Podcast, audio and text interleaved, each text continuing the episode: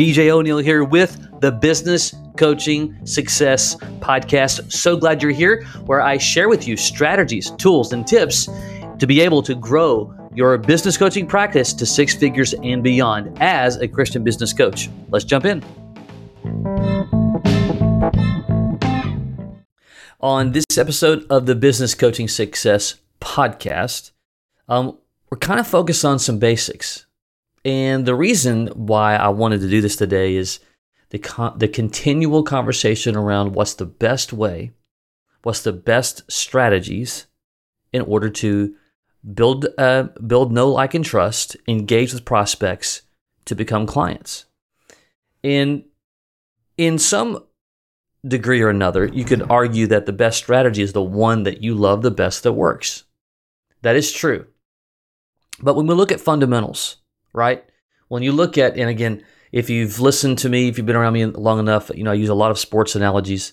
Um, and we're, you know, approaching uh, football season, which me and my kids are elated about. We're excited to to just spend some time together and have a good time watching the teams that we enjoy to watch.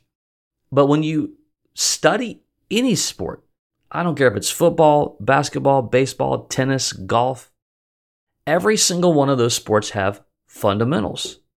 Meaning, when you look at when you compare someone like Patrick Mahomes of the Kansas City Chiefs and Tom Brady, when you look at the two of them, there's no doubt that they do the identical fundamental drills to improve their skills, or obviously Brady did over the years, yet at the end of the day, their play is a little different or even you could argue very different in one scrambles a lot and one other one doesn't simply because one has a different skill set and uses that skill set. So I say that to say when it comes to growing your business coaching business, if you talk to a lot of business coaches, yes, you're going to see a, a wide variety of the way it's done.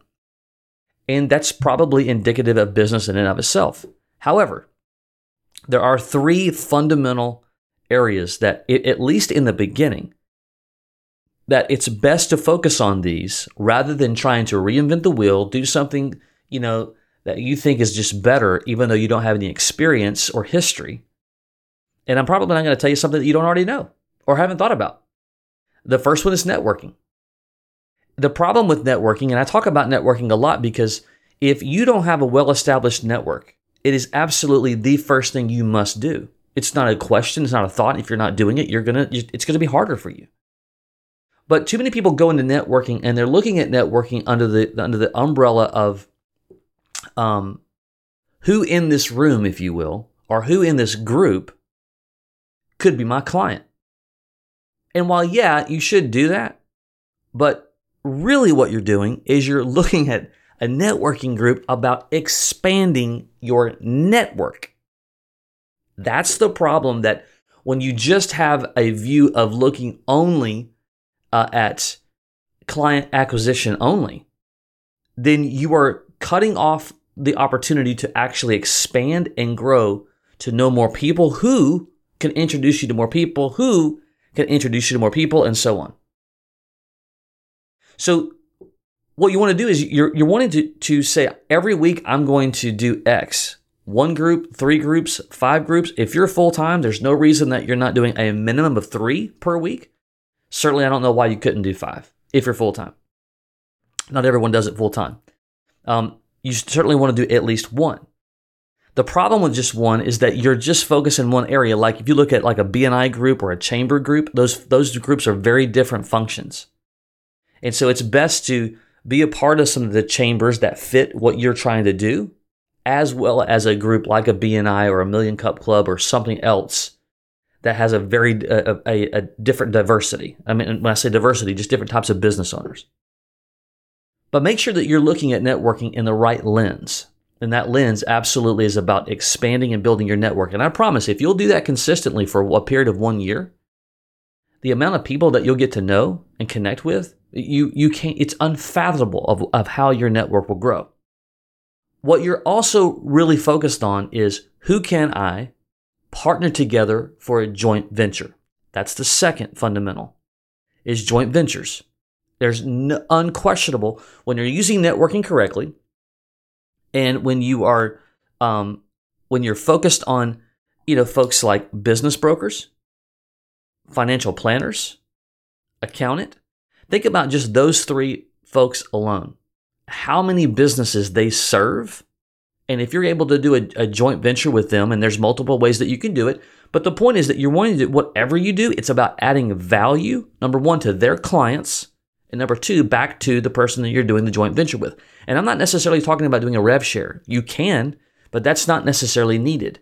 The purpose is to be able to grow your your coaching practice by getting clients, by serving their uh, their clients, and by serving their clients, that individual is serving their own clients. Think about it for a moment. One of the challenges that accountants have is when do they serve the vast majority of their clients the most? And I'm, I'm not referring to the ones that they may have a monthly retainer where they're doing their monthly books, like they're uh, covering their QuickBooks type of stuff. I'm talking about the ones that it's tax time, right?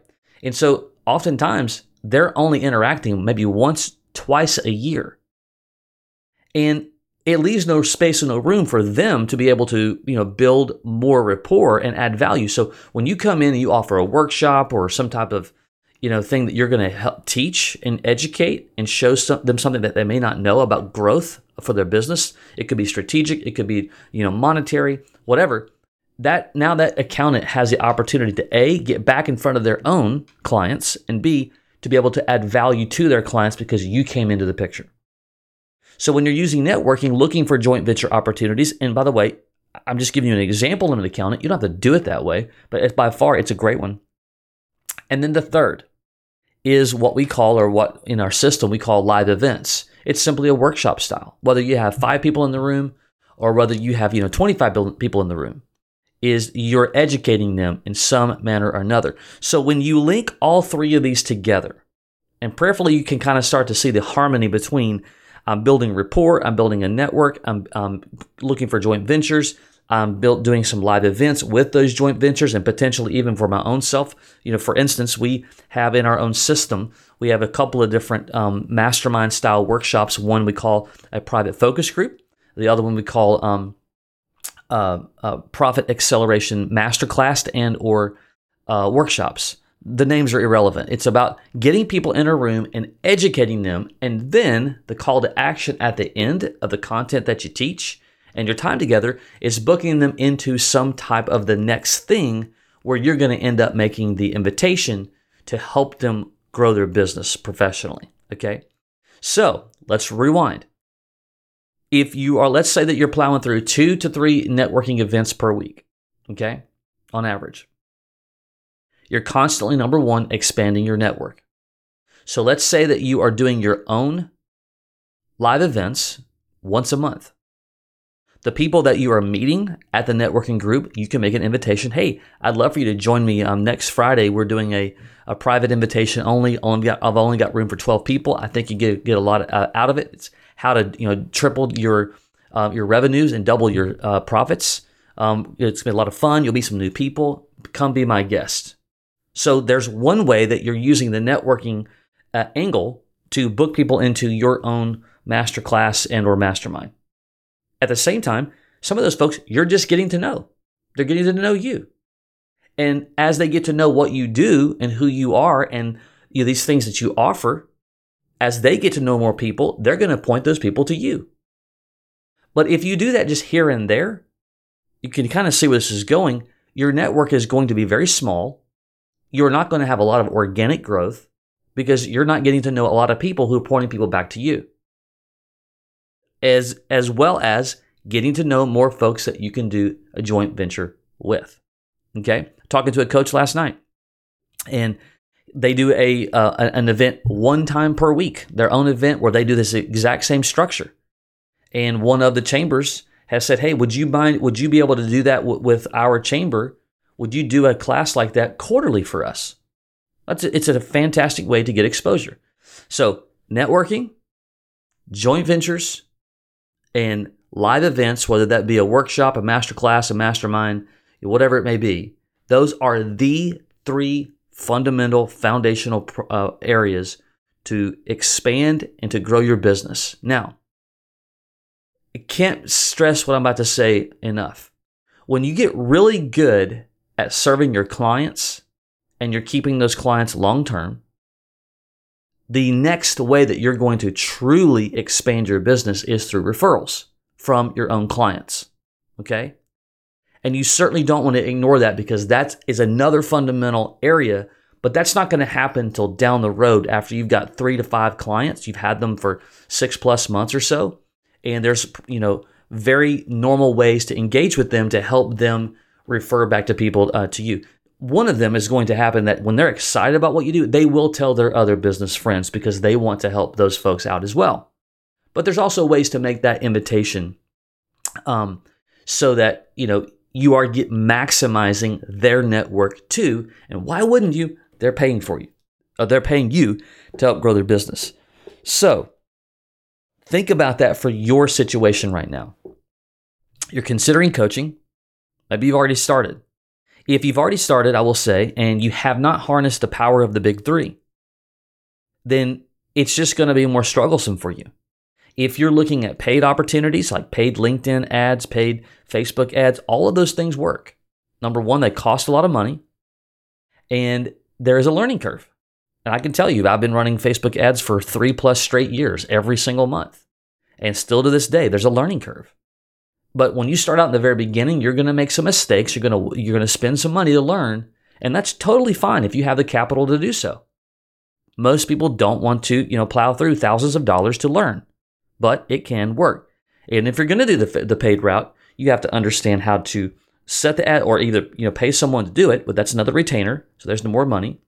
The copy has to be right, the images have to be right. You have to have the correct kind of lead magnet. You have to have a funnel to follow up with them. You have to have a strategy for booking calls.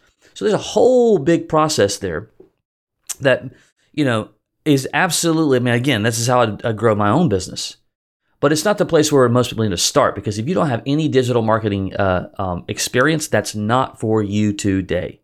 And I would argue even that down the road, as you grow, you certainly would want to engage in a marketing company who can help you do that. So because you do not want to learn that game um, unless you're just ready to. It, it's a it's a it's a handful. I'll say it that way.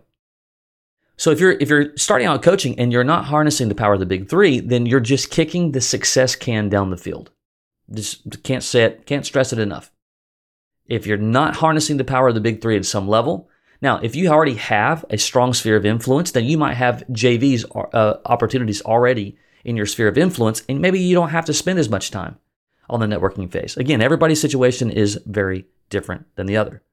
If you're just starting out, I can't stress enough to you, or I should say, if you're considering, if you're aspiring to be a coach and to get into the to the coaching and consulting arena, the big three is absolutely um, where it's at.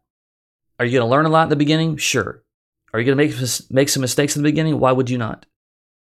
But the faster you do it, the more people you connect with, the better you get at it, the, the better the practice, the more the rhythm that you get, the words roll off your mouth, the more people that you're going to connect with. And over time, before you know it, in six months' time, you can have five, six, seven clients.